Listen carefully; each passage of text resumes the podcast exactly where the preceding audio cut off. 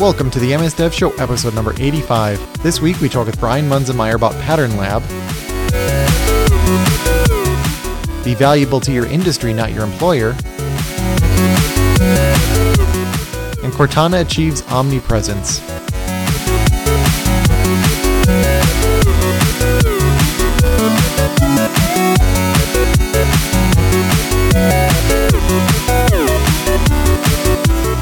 This episode of the M S Dev Show is brought to you by Infragistics. Their developer toolkits provide world-class controls targeting Windows, web, iOS, Android, Xamarin Forms, and more. Whether an individual developer or part of an enterprise team, they have something for you. Check out the latest today at Infragistics dot com. This week we have Brian Munzenmayer. Brian spends his working days in U X U I design at Roydan Enterprises and waking nights moonlighting as Crunchy Owl, a small single-man studio. He contributes to open source projects, maintaining the node port of Brad Frost and Dave Olson's Pattern Lab, and is interested in the intersection of performance and responsive design to craft better things that reach more people. When not online, he's enjoying coffee of all qualities, digging up the yard, wearing an Afghan, talking about something he heard on public radio, dressing in in grayscale, or pretending to play the piano. Dressing in grayscale, you got to tell me about that one, Brian. Oh, well, I, I guess please expand. It just really stems probably from uh, my purchasing decisions over over time. Oh, this isn't like a Halloween costume. This is like a style. This is just kind of what I wear, I guess. Uh, my wife will will uh, be the first one to admit that. Um, My my color palette is probably limited when it comes to what I, what I wear every day. So the closet's just full of uh, gray sweater upon gray sweater upon gray sweatshirt. It's not a bad idea. Look at this. I'm wearing gray right now. So gray pullover. Uh, so a long time ago, my wife uh, forbid me from getting any more black T-shirts or blue dress shirts. So I understand that. Yeah, I try and stay away from blue, but um, you know, every once in a while, you got to have some flair, I guess. I think I'm also wearing blue at this time as well. Anyway, this is uh, let, let's get past this. Anything going on with you, Carl? I have just been uh, getting done with a whole series of talks on Continuum and Adaptive U I. So that has actually been really fun. I've had yeah, a chance where to talk have to you actually been traveling? So um, we had a couple of talks in Chicago, Indianapolis, uh, Minnesota, and actually tomorrow's my last day in Milwaukee. Okay. Wow. Very cool. Very cool. Okay. Well, let's get into feedback. What did we have? And I'll let you say the name because I don't know how to oh. pronounce his name. and, and I'll probably get it wrong too, but this was a feedback on our site. So just as a reminder, you can hit the comment sections or discuss uh, links at the bottom of the site. And uh, this week, Andreas Vonkvist, Vonkvist uh, said, "Hey guys, great episode. He got his band while on location for Build last year, and he was in the audience for Ollie's presentation." So I think that's really cool. He even puts a a, a link to his Twitter post where he has a, a picture of Ali on stage. Yeah, he actually took a picture. Yeah, that's really cool. Uh, one of the things he wanted to say, um, though, is the band for him, after over one hundred seventy workouts, is starting to fall apart.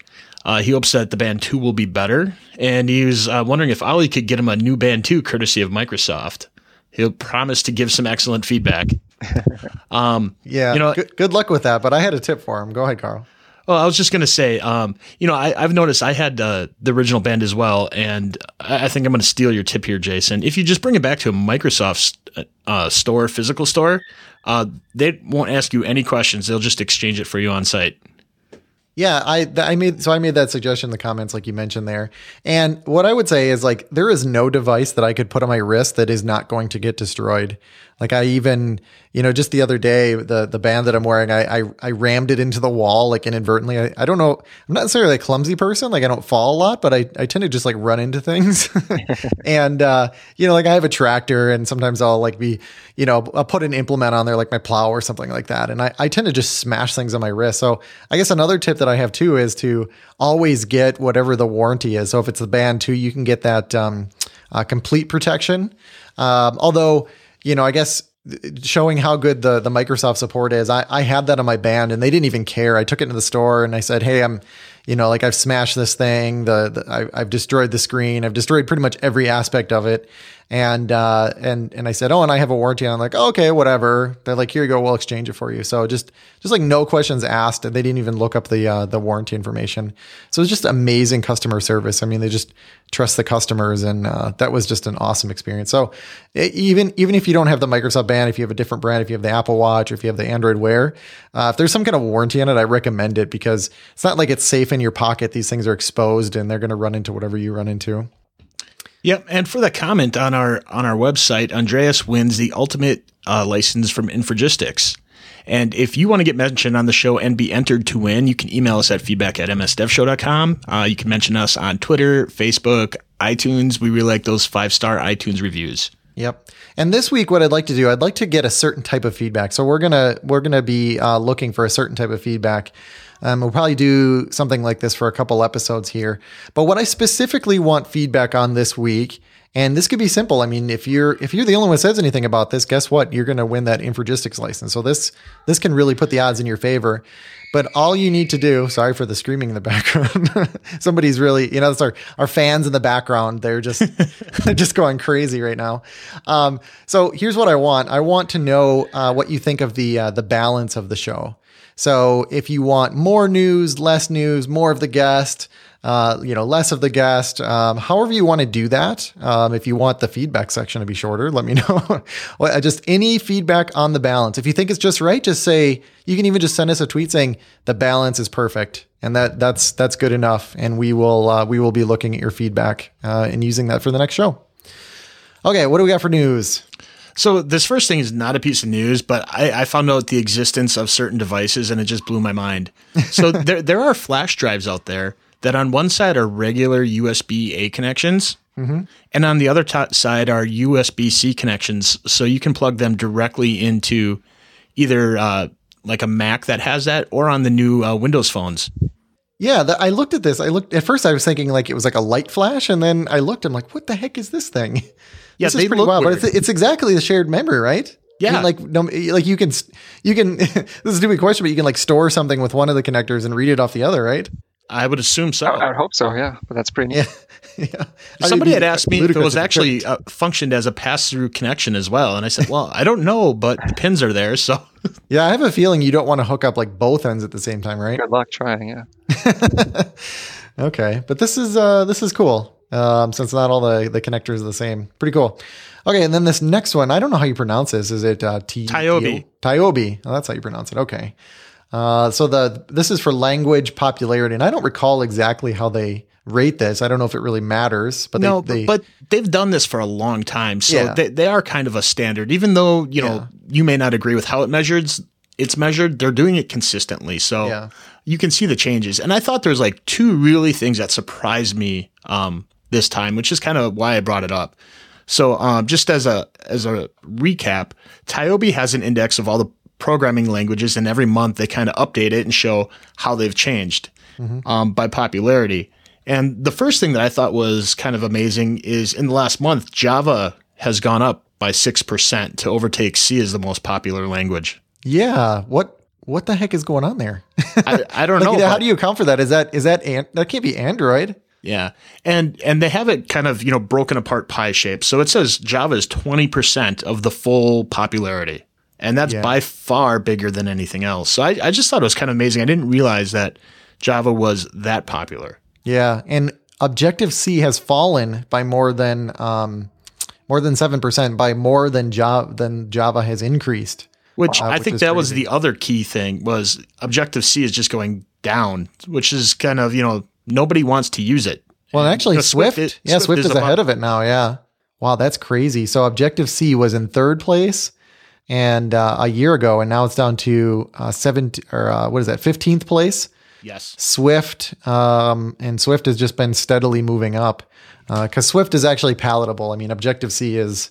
Well, I'm not going to say anything. Uh, I, I think I think we all know. And Swift is interesting. I've been, I've been playing around with that. I just, uh, you know, I like learning new things and I've been playing with it and it's, uh, it's interesting. Um, you know, it's just C sharp like enough that it's not, um, you know, it's not, it's not completely foreign, like trying to learn Objective C. Um, it's got some interesting things in there that, um, you know, I think there's just a lot of lessons from other languages that they put in there that are kind of interesting, it's especially around like error handling and uh, whether, you know, nullable types and things like that. And I, we're not going to get in a, in this episode, but um, uh, it's just, it's been, it's been interesting. Any other observations on here? No, those are the two key ones that I wanted to pull out. Yeah. If you look historically, Java was like steadily falling, and now it's like, it's gone way up since like uh, mid twenty fifteen or so. Um, that's very interesting. Okay. Well, anyway, we got lots of news here. What else we got? Um, Cortana now available everywhere. Yeah. So I've actually have a little secret. I've had Cortana on my iPhone for a while, mm-hmm. and I was part of the uh, test flight for that. And the, it works really well. Obviously there's certain uh, O S integrations that it doesn't have, but it has uh, all the Cloud Sync ones. So I, on my Windows ten P C, I can say, you know, uh, remind me to call my wife at, you know, six o'clock about blah, blah, blah. Mm-hmm. And at six o'clock on my phone on iOS, it shows up. It gives me that reminder. So Oh, you get the notification? Yeah. And, Very you know, cool. that's when, you know, it's nice having that sync across as well. So mm-hmm. um, I think yeah. that was that's the biggest thing that I get. Yeah, because she's the she's the cloud baby. Um, yeah. And then, and then it's also on uh, Android now, which is sort of the big news. Um, and on Android, the, the, Hey, well, I, I should, I don't even know if I should say it. The Hey You feature, um, is, is actually possible in the Android app if you're in the app or if you're on the Android home screen. On iOS, I don't, I don't think that feature works anywhere. Maybe if you have the app open, it works. I haven't tried that. Um, so on the iOS version, you can just hit the, the microphone. So Android, you know, obviously lets you integrate Cortana a little bit more deeply into the, uh, into the O S. But like you said, this thing is cloud back. So you go in there, like mine tracks my packages and, you know, I get it on Windows. It is nice having it everywhere. Um, it's just kind of a dashboard as to, you know, some things that are, that are going on in the world every time I check it. Um, this next one kind of, I, I tweeted this and it kind of blew up. Um, a lot of people were, were interested in that, this, but it's, uh, choosing an H T T P status code. Stop making it hard. So this was ahead. An excellent article, by the way. Yeah. That's yeah cool. I want to read I mean, the whole thing. It's, uh, yeah. Yeah. I mean, just the, the fact that he used a lot of flowcharts with, with pretty simple decisions, like this actually makes it easy. And, and, and actually just to show you how easy it is, if you scroll down to the bottom, he says, no, it's paying no mind to R F C twenty-six sixteen or even worse, twenty sixty-eight. The R F C you're looking for is seventy-two thirty-one. So like just the, you know, the act of getting to the right R F C is a pain. And then going to the R F C, I mean, the thing's like five hundred pages long. Um, uh, no, thank you. I'm not, I'm not, I won't be reading that anytime soon, yeah. But this is like super easily digestible. I'd say I know that um, at Roydan we've struggled with uh, with this in, in building uh, RESTful A P Is. You know, uh, do, you know, do we want to shove everything in a two hundred? Even you know, even if there's uh, something we handle that we'd consider an, an application error, or yeah. or do we want to you know embark upon the t- the, the journey of you know actually returning uh, correct uh, you know status codes or whatever? Yeah. So uh, very neat. Mm-hmm. Yeah. So it's got kind of a high level here. Um, is there a problem with requests? Is the problem server side? Am I implementing a web server? And then it kind of tells you like where, you know, what, what family of responses to get into. And then some of them are, are, are pretty, are pretty funny too. Uh, so like for the, for the four hundred errors, does the resource even exist? If no, are you rage quitting the internet? No, four oh four not found. Yes. four ten gone. I just, it's just hilarious. I mean, it kind of points out the absurdity of some of these codes. If there's a four oh four plus a four ten and, and, not found and of course are, are gone. And of course there's my favorite H T T P status code. I will recite it in the form of a limerick. I wanted a beverage hot from an H T T P coffee bot. My coffee was spurned and error returned. four eighteen, I'm a teapot. Good so job, Carl. four eighteen is I'm a teapot, and that has always been my favorite one. Oh, this is hilarious. Yeah. So it says one of the one of the questions here, is it April first? If yes, four eighteen, I'm a teapot. So I wonder if people, I'm sure people implement that. That's why. Yeah. I think that started off as a Twitter April Fool's joke. Okay. And then it got rolled up into the R F C. Nice. Very cool. Very cool. Okay. Uh, let's see here. What else do we got? Oh, this next one. Um, so this was a, This is actually ancient, so this isn't even new, so I'm totally cheating here. But uh, this was actually from October twenty-sixth, twenty thirteen. So I was actually reading um, some comments on something, and somebody had mentioned um, working for uh, your industry and not your employer. And I thought that was a really interesting concept. And he said that that was all from uh, James Whittaker. And James Whittaker, um, he's sort of famous for a couple things. And one of them was uh, he worked at Microsoft for years. He left to go to Google. I think he worked there about eighteen months. And you know, he's like, these people are crazy. I'm going back to Microsoft. Um, so he's got, uh, you know, he's got an, an article out there um, talking about why he left Microsoft or why he left Google to go back to Microsoft. But anyway, this particular article, again, was was talking about this whole idea.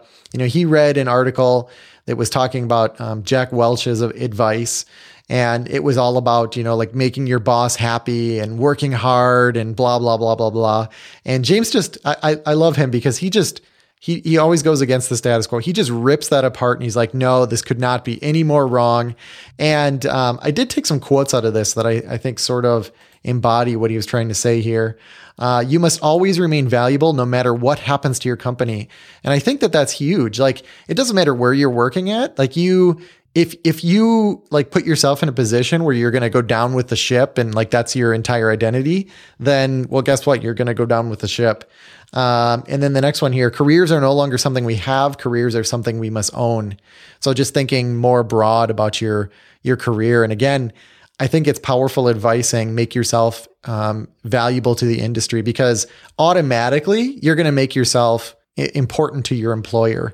I mean, you know, if you're, if you're like Brian and, and you are like the, the greatest at, you know, responsive design, um, you know, like everybody is going to want to hire you, not just the place that you're at.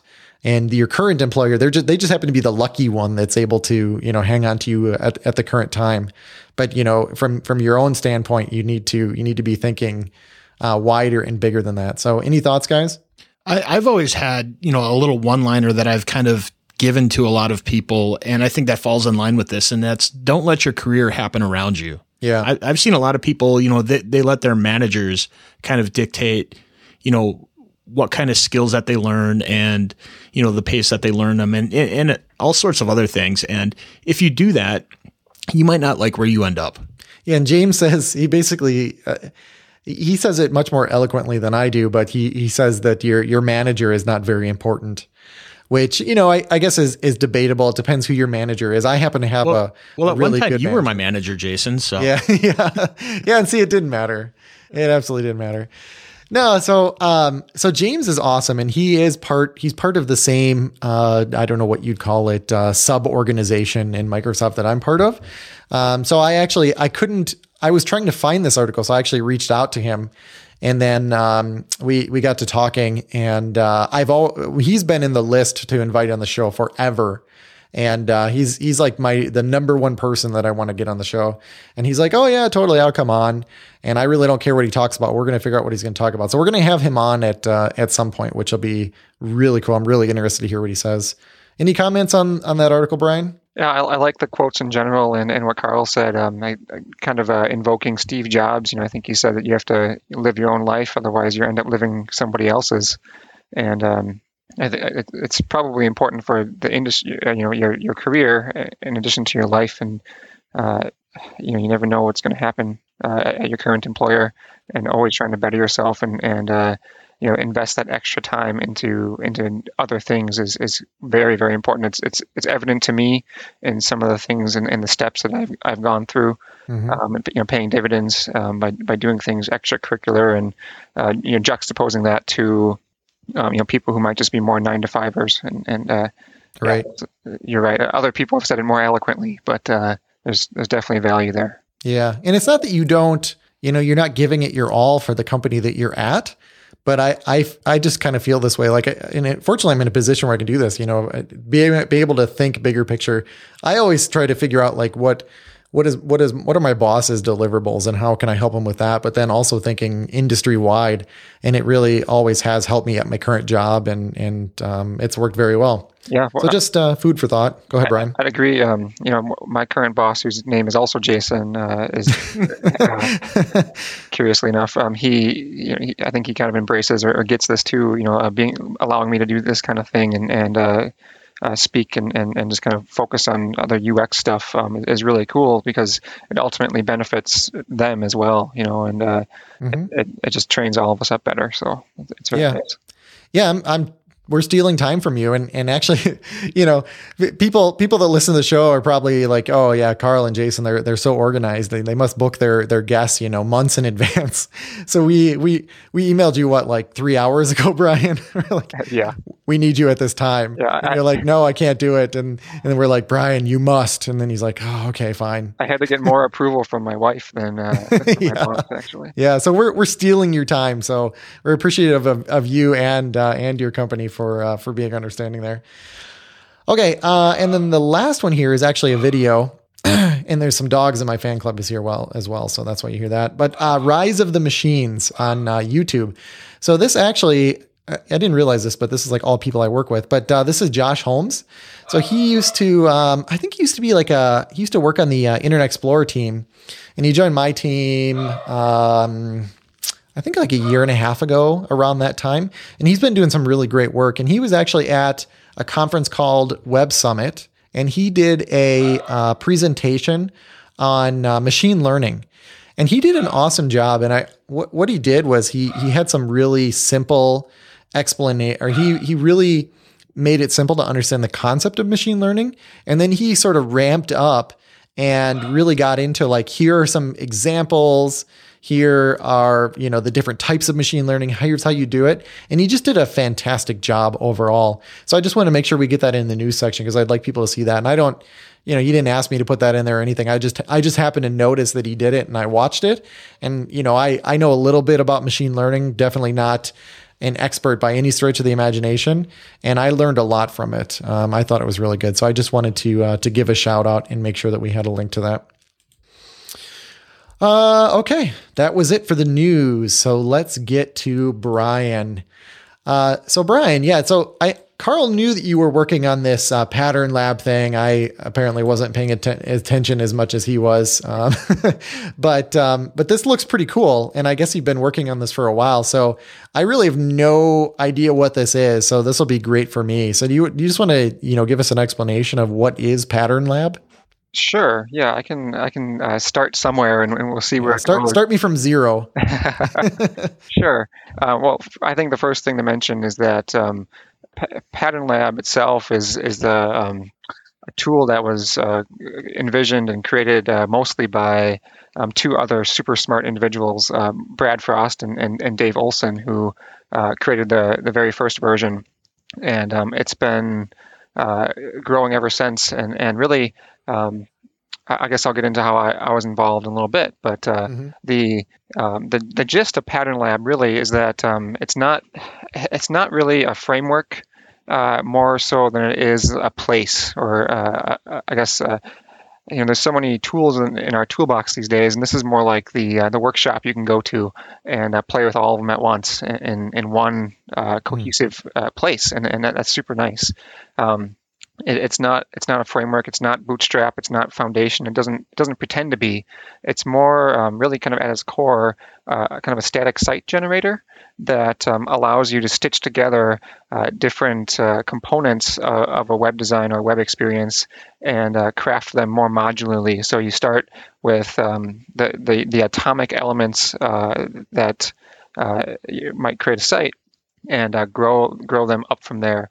The, the thought process being that if you can get that foundation correct, and uh, you can you can bring in stakeholders at kind of at all times uh, early in the process, you don't have to have one of those big bang, you know, big reveal moments where you show them, that, okay, here's the big Photoshop comp um, of the site. Uh, you, you know, that you can uh, be building the the entire experience um, modularly, uh, step by step uh, in the browser, which is which is key. Uh, I like that analogy with the with the workshop because I have. I have a project where um, I've sort of been thinking of it recently as as a place for some related things. Like it it doesn't necessarily, you know, there's there's like sort of an overarching mission, but there's, you know, like other pieces that I want to put in there. So is, is that kind of a place for this as well? Like if it's if there if there's these things that you can add in there that are that are related, is is this a, a place to actually put them? Yeah, I think um, it it it's very. You can't, I don't think you can mention Pattern Lab without talking about atomic design. Mm-hmm. Which um, is really uh, what it was built to kind of harness as a workflow. And uh, atomic design is uh, the the design process or mindset that um, Brad Frost also coined that that borrows uh, some analogies from chemistry, where you have uh, atoms and molecules, uh, you know, that, that make up these uh, larger uh, larger systems of organisms um, that you know that we walk and talk. And uh, by by doing it uh, piecewise like that, Um, you can you can make sure that everyone is aligned uh, correctly. So, uh, you know, I've used it uh, myself a number of times to to start by creating maybe just a style guide, uh, right? And and uh, think about, okay, this is what my typography is. This is what my colors are. These are all just, you know, the H T M L elements that I care about. The, uh, you know, making sure that they have some kind of cohesive styling. Um, but then where the magic happens is is kind of marrying that with um, a, a templating engine such as Mustache or something, and just using the inherent ability of, of uh, Mustache or any templating engine really to um, include partials. So you can build up, uh, you know, uh, increasingly more complex uh, things from from your smaller things, really, uh, and uh, it just it, it creates this really nice uh, kind of dry experience where, um, it, you know, you don't have to be uh, copy pasting a bunch of different v- variants of something. You can use all this uh, kind of syntactic sugar or these extensions that um, Pattern Lab is uh, around the, those core templating uh, languages, to really um, marry the technology with, with the process. Um, there's a lot of things that come into it too. Uh, the, uh, on top of just the core kind of piecing together of things, um, Pattern, Pattern Lab also ships with, uh, at least the, the Node version, uh, has browser sync uh, enabled in it. And if uh, if you guys aren't familiar with browser sync, uh, you, you need to be. Um, it's it's so cool. Um, it, it basically uh, you know, stands up a web server for you and uh, makes it publicly and privately available um, to whoever's you know on your on your network. And then uh, anyone who connects to that uh, that web server will uh, synchronize uh, any kind of page navigation you do, any scrolling you do, form input, and all that stuff. So especially when you start thinking about web design and web application uh, design. If you want to make sure that uh, you're delivering, number one, a responsive experience or a cross-browser experience, um, you can spin this up really easily, and you can you know you can hook everything up to it. And uh, we did this um, with uh, uh, we used uh, this a little bit on our on the Roydan dot com redesign, uh, the browser sync, and you could see it in you know Chrome, Firefox, I E, um, any, anyone's mobile devices in the office, you know, real time as I'm coding it. So. That's very cool. That also lets you, like, if you change the code, does that, and you hit save, does that update the, the browser then too? Yep. Yep. It, okay. Uh, it, it comes with that too. So uh, I thought that was it, the same mechanism. Yeah. yeah any kind of, uh, that used to be more like live reload uh, was the, kind of the big yeah. one. And now browser sync kind of brings it all together into one nice package and a U I on top of it. So yeah, Pattern Lab ships with, with browser sync now. And on top of the, the, the kind of the Chrome front end that it has itself that allows you to look at the source code of patterns and, and see the lineage of uh, how a, a bigger complex pattern is actually composed of smaller ones. So uh, it, it really just helps you kind of manage all that uh, that complexity as uh, you know as a project grows. So how did you get involved with Pattern Lab, and what's your role now? Sure, good question. Um, or maybe maybe not as an exciting question as I think. Uh, he's he's the V I P, Carl. Uh, really, uh, I started um, looking into Pattern Lab uh, kind of on the tail end of, of the the, uh, the beginning of the style guide kind of explosion um, that that happened um, a couple of years ago with uh, the B B C and Starbucks uh, and others. Uh, really, uh, kind of making public their style guides. And um, I went to an event apart that uh, uh, a company had sent me to, and. Uh, there was another kind of uh, style uh, Pattern Lab-esque tool there called Pairs um, that I started to try to emulate and, and write uh, my own version of it uh, using some ugly knockout and, and iframes and stuff like that. Uh, but I eventually found uh, Pattern Lab P H P and uh, hacked around on that for a bit with, uh, and that's where I uh, became exposed to Brad and Dave working on that, and uh, eventually proposed the uh, the Node port. Uh, I met Brad. Uh, I'm sorry. I met uh, Dave uh, a couple months ago at a, at a conference, and uh, he said, "Yeah, I was, I was fully expecting someone to create a, a, a JavaScript or a Node port like almost immediately." So I guess uh, I was the lucky one to, to do that. And um, what's really nice is that there's just been this like super awesome sustaining um, growth of of uh, people also interested in the Node port, and um, that that truly really helps. Uh, fuel my desire to keep working on it. So it's uh, you know it's been about two years now since I started, And uh, it's finally reached some kind of uh, feature parity to uh, what uh, the, the P H P version that uh, I was originally exposed to. And um, even now, ongoing, I'm, I'm getting uh, a bunch of notifications, uh, even today, of other people working on um, implementing like uh, pattern engine support in in, uh, in in Pattern Lab Node. So people would be able to uh, use not just Mustache, but handlebars or Twig or um, you know anything that kind of adheres to some kind of A P I. So there's really some cool things coming, and um, it's it's it's nice to see uh, the community kind of rallying around it. Is it more geared toward like a, a blog type of, of scenario, or just a, a, a plain website? No, he, maybe here's a, a good way to think mm-hmm. about it, I guess. Um, there's there's some pretty big sites that are actually using it. Um, okay. Yeah, that's actually, yeah, examples would probably be the, the best the best gauge. Sure. Um, Entertainment Weekly. And, oh, okay. Uh, TechCrunch. Yeah. And um, have you heard of them? I do. Yeah. I just, he just like, he like drops the mic and um, hangs up the Skype call. Uh, ra- uh, Radio Free Europe, uh, the, the team that built that, Uh, used Pattern Lab, uh, and albeit okay. these were all uh, the P H P version, but uh, very recently um, I just I learned um, from one of my contributors that um, the uh, Target dot com, the team making their mobile site, is using Pattern Lab Node um, to build okay. things. So really, um, it's not so much blog oriented versus um, you know uh, any other kind of content or marketing site. It's it's it's more of a vehicle to Uh, to build things uh, com- in a component-driven fashion. So if you okay. want to focus as a team on, you know, the, the login experience, you can you can take, uh, you know, maybe your basic styling for um, your branding and, uh, you know, what text boxes and buttons look like, and very easily build um, a, a slightly larger component, whatever you want to call it, a molecule, an organism, whatever, that is a login form, right? And make sure that that adheres to the same kind of visual uh, styling of all the other components around it. And uh, what pattern, the Pattern Lab front end or website gives you is a way to see all of that kind of together. So um, you don't have to have them all separated uh, out uh, amongst a bunch of separate files. You can put it all together. Um, my uh, my GitHub has an example of how I've used Pattern Lab uh, Node to build my uh, my personal site, and uh, th- you know there are little uh, little components in there that kind of all uh, get ex- exported and exposed into a Jekyll um, a Jekyll engine uh, automatically. Okay. So um, I've actually hooked it up, and I blogged about it on my site uh, where um, I actually do kind of like style guide driven development is kind of the term that people use, where you actually make changes in the style guide first or in, in, inside Pattern Lab and make sure that um, there's that design consistency and that um, that modularity and, and that you want, and then it ex- exports directly into the the Jekyll uh, includes that um, actually comprise the site. Um, there's a there's a super cool article by um, I think his name is Ian Feather from Lonely Planet uh, that. that talks about uh, operationalizing their style guide in, in a very similar fashion, where uh, th- their style guide um, actually delivers uh, all the patterns that they use for their production site. Super cool stuff. Okay, so is that is that maybe a, kind of a concise way of saying it? Operationalizing your style guide. I mean, I like that. I like that phrase.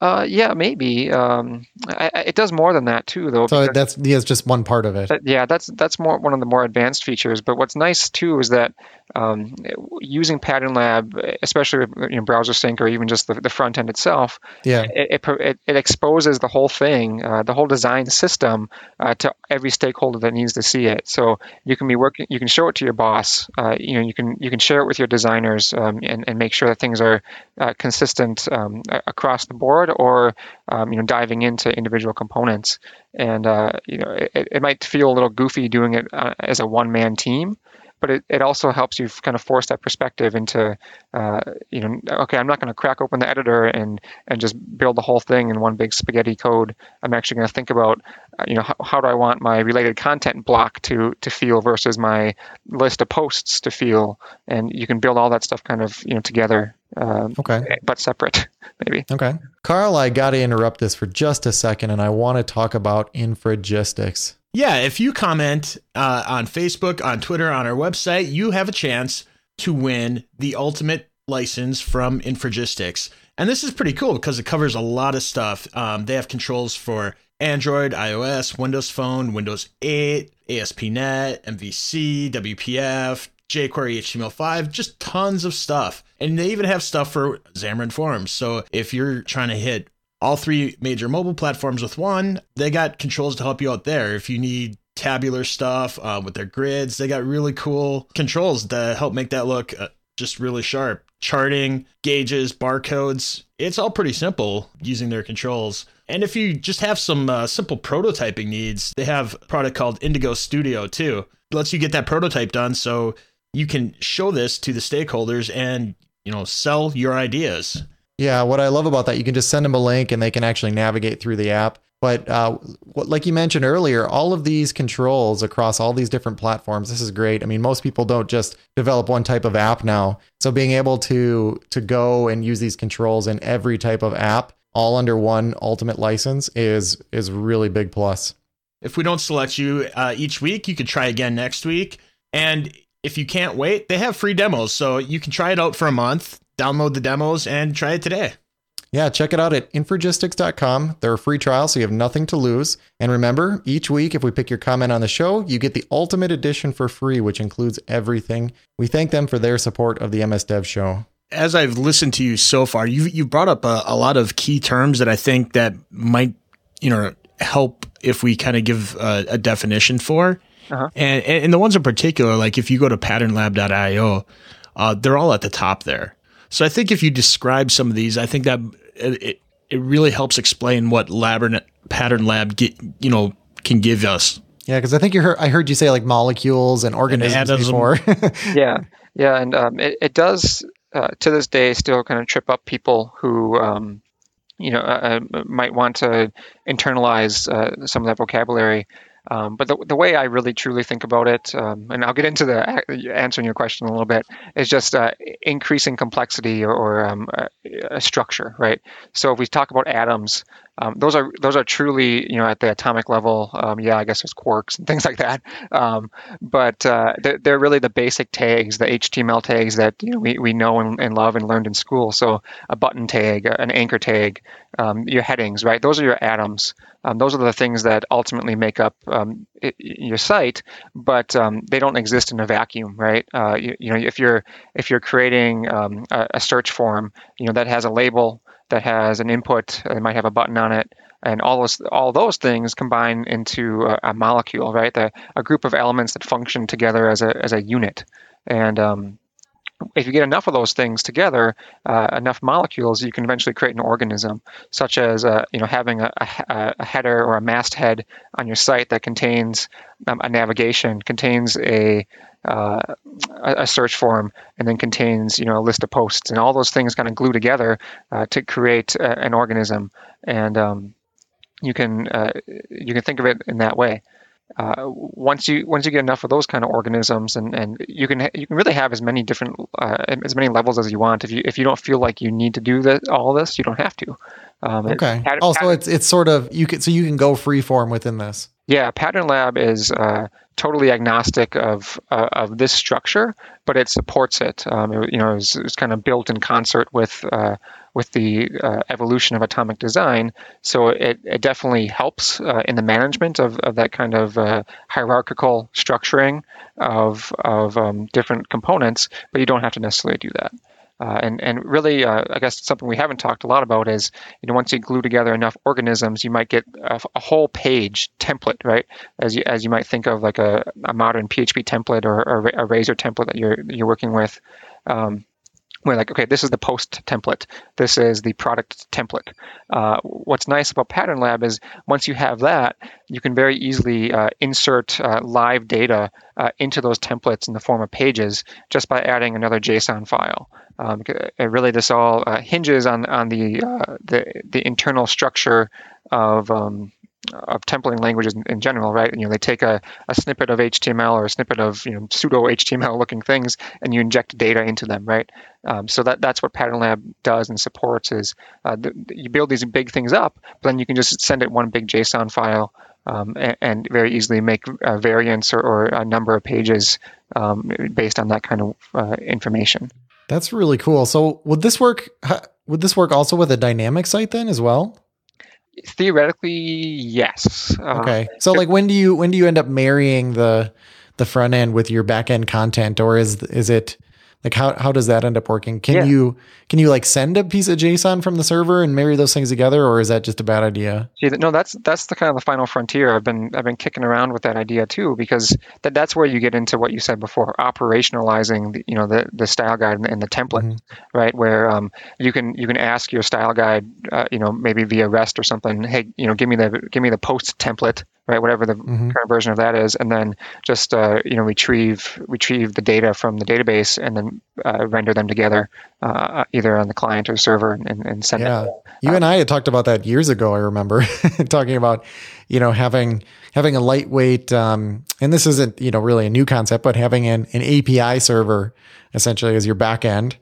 And then you have, you know, sort of a strict, Um, like you said, operationalized style, style guide on the front end, and then you you marry those things together. Yeah, yeah that's exactly what uh, I mentioned with Lonely Planet. Uh, and mm-hmm. their their tool or their style guide is called Rizzo, R I Z Z O. Um, uh, definitely worth checking out. And they, there's an article about doing just that, really. And it, it is super cool. So uh, right now, uh, Pattern Lab Node uh, supports just exporting the the finished, I guess, uh, all glued together templates.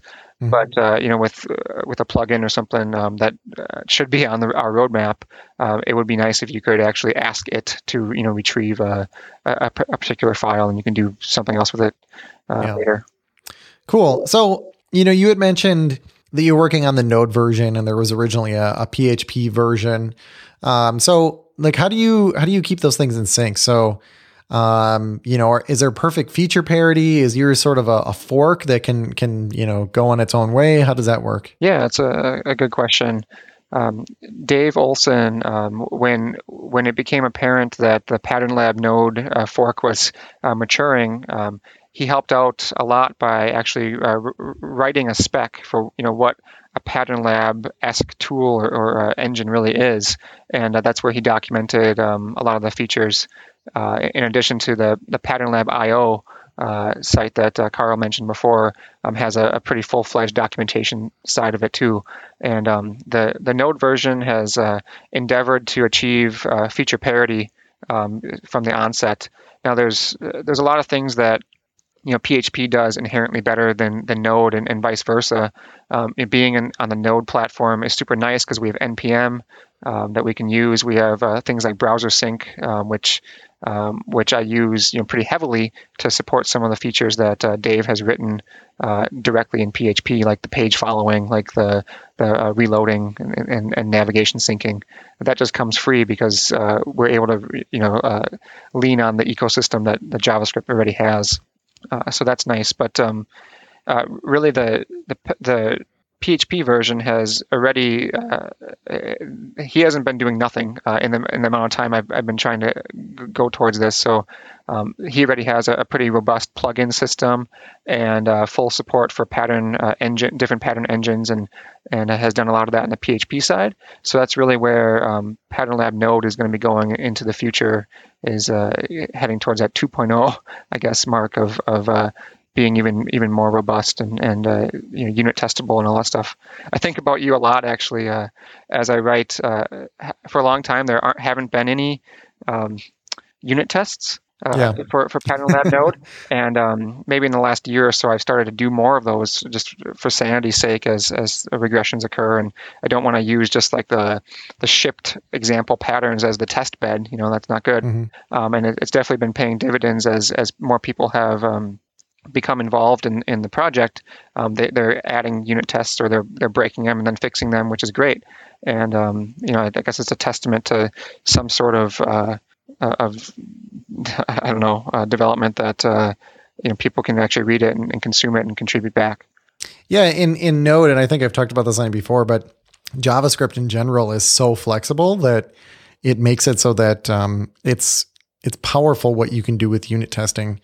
In C Sharp, it was always um, a bit unnatural uh, to do certain types of tests, but uh-huh. JavaScript lets you, well, JavaScript is extremely unnatural, but it's sort of naturally unnatural. yeah, so it's I, like, it's like okay to be unnatural in JavaScript. I, I definitely have, uh, I have a little bit of imposter syndrome in thinking that um, you know, it's it's not good enough. But uh, mm-hmm. one of the nice things about just open source in, in general, I guess, is that uh, it's out there and, and there are people actively improving it and, and linting it if I miss something or um, whatever. So uh, especially as the project matured and I find out people and teams and agencies are actually using it, uh, I, I owed it to them to, to really add more unit tests for it. And, and you're right, it's so easy to yeah. fake stuff. Yeah. And I, I think, I mean, since it is out there open source and you have more and more people using it, if they find anything that's wrong, they should get in there and fix it, fix it and write a unit test. I mean, it doesn't have to just all fall on your shoulders either. I mean, and because I, on the podcast, I keep pushing people to do that. If you see something wrong on the internet and it's something that's editable or fixable, then fix it. You know, yeah. there's really no excuse. Like you don't, you can't just complain or, or just, you know, The the worst thing to do is complain and then just not even say anything. Yeah, there, um, yeah. there's been some really, really awesome uh, work done that, that there's no way I can claim having the bandwidth to do um, in the project. And it, it's just, it's really impossibly humbling to think that people care enough to, you know, pick it up where, where I have it and, and uh, make it better. It, it really is cool. Yeah, I had somebody send me a massive pull request on one of my GitHub repositories recently. And I just right away, I'm just like, uh, okay. I'm going to make you a co-owner on this repository because you obviously care about it at least as much as I do. Yeah. Yeah. That's really cool. So speaking of things that you care about, Brian, I know that you've always been huge on responsive design and making uh, websites that are accessible. Uh-huh. How, how does Pattern Lab, you know, allow us to do that? Sure. Um, Really, I guess what's nice about Pattern Lab is that it, it lets you create whatever you want. Um, it, it doesn't make that decision for you. Um, the Uh, the demo that's on the site uh, on Pattern Lab, it's at uh, demo dot pattern lab dot io. Um, that's a, a version of the of the P H P version from a, a bit ago. That uh, that's what that's really what um, Pattern Lab Node has, has kind of achieved feature parity with now. Um, it it, um, it it has a grid, right, as an example, um, but by no means uh, did did Brad or Dave ever intend anyone to to use this as as the jumping point for a project. So you know, I've I've seen people, uh, you know, just throw uh, Bootstrap directly in here and start building Bootstrap style sites uh, using uh, using Pattern Lab. Um, really, it, it doesn't make those des- kinds of decisions for you. It's more of a harness uh, around the tooling that you have. So you can you can have whatever kind of JavaScript uh, libraries you want, what kind of jQuery plugins or uh, you know uh, different image assets or C S S frameworks you, you want to put into here. You just, you most certainly can. You know it's it's all uh, you know namespaced and and uh, kind of protected around the, the Pattern Lab front end um, to to support all that kind of stuff. So um, good question, kind of non-answer maybe. So basically, essentially, uh, I can bring my own. I can lean on something, a third-party tool like. Uh, Bootstrap, like you said, or I could even just steal the one that they're using for the website here if I'm really, you know, wanted to take that route.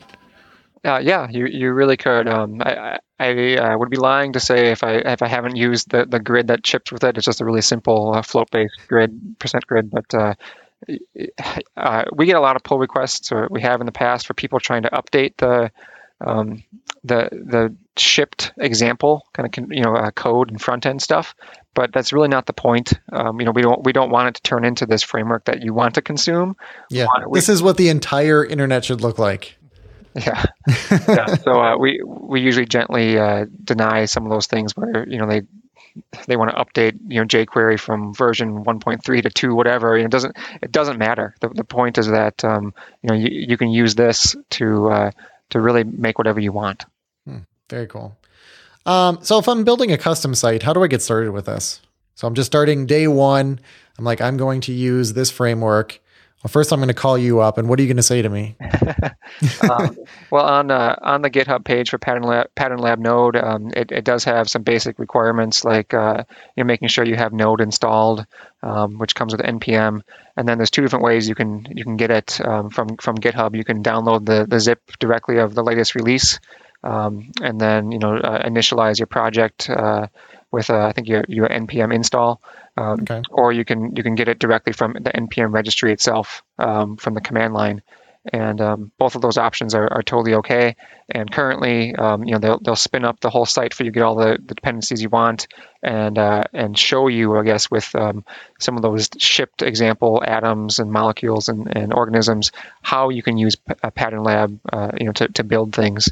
Um, one thing I do want to do is, is uh, you know, now take maybe some, a break or, or, or focus a little bit more on writing how to use Pattern Lab to, to get started, mm-hmm. um, to to use it in more advanced scenarios and um, help help people kind of along that journey. Because uh, clearly, I, I wasn't privy to some like the Entertainment Weekly or the, uh, the TechCrunch work, but um, you know, if they can build a site of, of that kind of complexity, uh, you know, it can it can probably do a lot. So.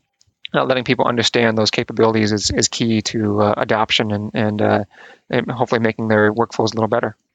Okay, and then what about Markdown? I this is gonna, I know it's a weird question, but am I able to use Markdown to actually write my content, that or is, is that or is that sort of a weird question? It was very strangely specific. Um, but, I love uh, Markdown, and I want to use it for everything. That's okay. Uh, we we uh, we're Markdown fans too, um, pretty much everywhere, and um, it does it. I think I've seen some rumblings about that maybe on the P H P side. Um, and it, it sounds like a great idea for an engine um, mm-hmm. on, on uh, the, the Pattern Lab node side. Um, the, yeah, I, I'm with you one hundred percent. I'd, I'd love to be able to use that too. Yeah. So right now, I mean, obviously if I'm using some kind of uh, server site or if I'm building a static site, I mean, it's already going to handle that processing for me. So there's really nothing specific today for, for Markdown support. No, not right now. Okay. So it's compatible, just not, not there. Sure. Okay. All right. Anything else you want to tell us about uh, Pattern Lab or anything else that we missed? Oh, geez. Um, I don't know. I guess I, I just want to, uh, you know, I, I want to thank you guys for letting me uh, on the show today. And um, what truly, I, I just want to reiterate how um, how nice it is to hear other stories of people using using the tool. It uh, it validates, you know, a lot of the nights that uh, you spend on it and what, when you could be sleeping. And um, so hearing things like Target, uh, you know, using it and, and uh, some of the other bigger bigger examples from the, the P H P side, it really is cool. And, um, you know, in, in, a, in a world of a lot of choice uh, on, on tooling, um, you know, it's nice to know that uh, the amount of time you're spending on, on just one of them is actually um, value added for, for other people. Uh, it might be kind of a good segue back to what you're saying about um, working for your industry or, or serving your industry. You know, it's uh, I've benefited so much from it um, in, in learning and, and consuming tools that we use every day on our production sites. Mm-hmm. Um, that uh, you know, this is one little small way that um, you know, I can I can give back and. and um, make something better. So, yeah, I found no matter how crazy any of my side projects are, they always, it, it, it's just inevitable and it, it's always within close proximity. I will work on, let's say I built a fart app. I swear to you, if I built a fart app next week, I would go into work and w- for whatever reason, some, some project would come up that would, that it uses like the same principles for, for whatever reason. It, it just, it is without fail. Right. So I've, I've never had any wasted time on a on a side project from yeah, that standpoint. I, I've wanted to write out, write down some kind of um, post or maybe a, a short talk on things I've learned just, you know, f- uh, forking or maintaining an open source project, because um, I've learned a lot about release management and, and uh, kind of broadcasting your, your roadmap um, from, from doing this uh, that than I ever had before. And, uh, you know, it's it's been... Um, a very, very good experience uh, learning. And, and uh, I can't emphasize enough how, how nice it's been to work with um, Brad Frost and, and Dave Olson too. And their, their support and encouragement and, and the, the uh, port uh, was, was definitely uh, uh, well uh, aimed because uh, there's a lot of, uh, a lot of people benefiting from it. Very cool. Okay. So my Azure pick of the week is going to be machine learning. So go back and watch Josh's video that I mentioned before. Uh, Carl, what do you have for the app and dev tip of the week? So I actually combined these two because um, uh, Windows LiveWriter was a very popular uh, tool that was part of the what the Live Essentials pack, I believe, Jason. Yep. And a ton of people use that to actually do blogging. Mm-hmm. And now they've released an open LiveWriter, and it's out on GitHub. We'll have the link to that in our show notes. And I don't know exactly who started it, but there's a list of everybody who's helped contribute to it. I know Scott Hanselman's been a huge champion of this and to drive support and to actually make this happen, to get this over the wall. So just a very short synopsis is, you know, so many people like this tool that internally at Microsoft, there was a team of people, including Scott and a few others like Tim Hewer, that had uh, uh, gotten the pieces of it that were possible to be open sourced. Um, so it's not entirely complete. There are a few features missing, but they couldn't open source those pieces. Yeah. So so it's it's functional to this point. You can write plugins against it, and uh, they want to bring it back to be as good as and then better what Windows Live Writer was in the past. Cool. People were just begging for this thing. I mean, they were they would pretty much give anything for this thing. So it was it was a shame whenever whenever it was sort of end of life, but now that it's open source, it has a, it has a second life here. Well, and and another key thing too is because of the uh, popularity of Windows Live Writer, Uh, Google, for its Blogger system, had kept the authentication mechanism, which was a really old v- version, yeah. open just for Windows Live Writer. Huh. And because of this, they're actually going to deprecate that support. So what that in favor of OAuth two. So what that means is um, in the future, Windows Live Writer won't work if you use Blogger anymore. Okay. Very cool. I mean, I, I much, much, much prefer Markdown. I think, I think, um, well, there's so many reasons that I don't go into, but I mean, I'm, I'm because reasons one hundred percent Markdown. I mean, I, the people that love Windows Live Writer, like there's lots of people that are using for lots of good reasons, and, and I'm not going to poo poo them, but, uh, you know, like if you can switch to something like Markdown, I think there's so many advantages because like yeah. it's impossible to write valid H T M L. I mean, that's what it always came down to, to me. Um, you know, it's just, it's just absolutely impossible. And if I can, if I can write something that, that is, you know, has to be perfect, or that, that I should say that um, that can't be imperfect, and then that gets converted into perfect H T M L. That's a huge win in my book. So yeah, that's why I love Markdown. Uh, just for structured content, you know, um, mm-hmm. making sure that uh, it, it's front and center with your, your hierarchy of headings and, and, and so forth. Yeah, we we're actually trying to push for using it at, at Roydan for all of our documentation too. So yep, yeah, actually Microsoft uses that for a lot of documentation, and all that Markdown then is in GitHub. And I, on many of, of occasions, have found uh, um, not necessarily typos, but like, uh, for example, there was recently I was, uh, what was I setting up? Oh, it was the Power B I custom visuals. And you pull down their repo and you get started with that. And in their installation, they were missing a step. And I had a whole room of people. And, you know, I had to sit there and keep telling them like, oh, well, it's missing the step in the documentation. And I just, I went in and I changed it and issued a pull request. And you don't even have to use your, you can just do all that in a browser. You can hit the little pencil icon in GitHub and just, just edit it. And people are probably getting tired of me saying this over and over again, but push that button, make the changes, submit it as a pull request, make the web a better place. Okay, Brian, I don't even know. I mean, it's been like, uh, what, thirty years since you've been on the podcast, right? Um, did we play this uh, you you gotta be kidding me game whenever you were on? No. Before? Okay, so this is new. Okay, so what I need you to do, I need you to pick a number between zero and five. Three. Okay. I think you're the pers- first person to pick three when I say between zero and five. I can make everybody say three if I say between one and four. They always pick three. Okay, number three. Would you rather have to wear shoes four sizes too big or have to wear pants four sizes too big with no belt? Are you crying? uh, probably the pants. The pants? Yeah, I think you'd be with no slightly, belt? Slightly more mobile if you... Uh, as long as you keep your strides big enough, right? Yeah. But then you gotta, you gotta like hold your pants up all day. That's all right. But whatever. You're the guest. I'm not going to argue with you. Okay, Carl, pick a number. I'll pick four. Four. Okay. Would you rather have to use a toilet that is really, really filthy and gross? Two reallys, just so you know, Carl. Um, or use one that's clean, but where the water is bubbling in the bottom and you think that it's going to spout up at any time. I think you might have had this one before. And uh, I, I, I think that was on the episode with Ginny Keehee. Oh, you even remember the episode? He's like, toilet, Ginny, episode fifty-seven. that, that's that's taking up a brain cell, huh? Uh, bo- both are bad, but I think you have a known consistency. You can, you know, you could mediate the one that's really dirty yeah. and, you know, kind of get around that. Whereas yeah. the other one, there's just a chance that there's nothing you can yeah, do about like it. it. Yeah, I could just go nuclear at some point. Yeah. Okay. uh, one more thing, Brian. Uh, so, um, we actually reached out to you, um, asking you for some people that would be great to talk about responsive design. I know we talked about it just a tiny, tiny bit today, yeah. but, um, yeah, you had mentioned, uh, Karen McGrane, if I'm pronouncing that correctly. Um, she has a book that came out recently called Going Responsive, right. and she's actually going to be uh, coming on the show, uh, very soon.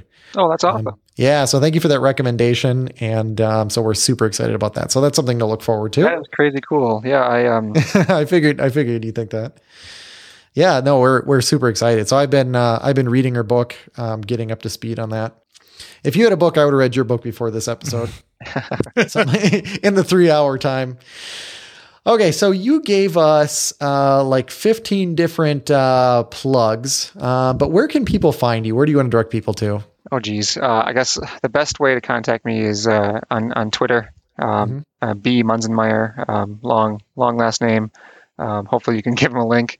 Uh, but uh, in addition to that, and um, yeah, I'm always kind of sharking around on, on Pattern Lab Node, uh, clearly, uh, on GitHub. Um, I also uh, have a semi-regular, regularly um, updated CodePen uh, account, um, uh, same uh, same B. Munzenmayer. Uh, a username.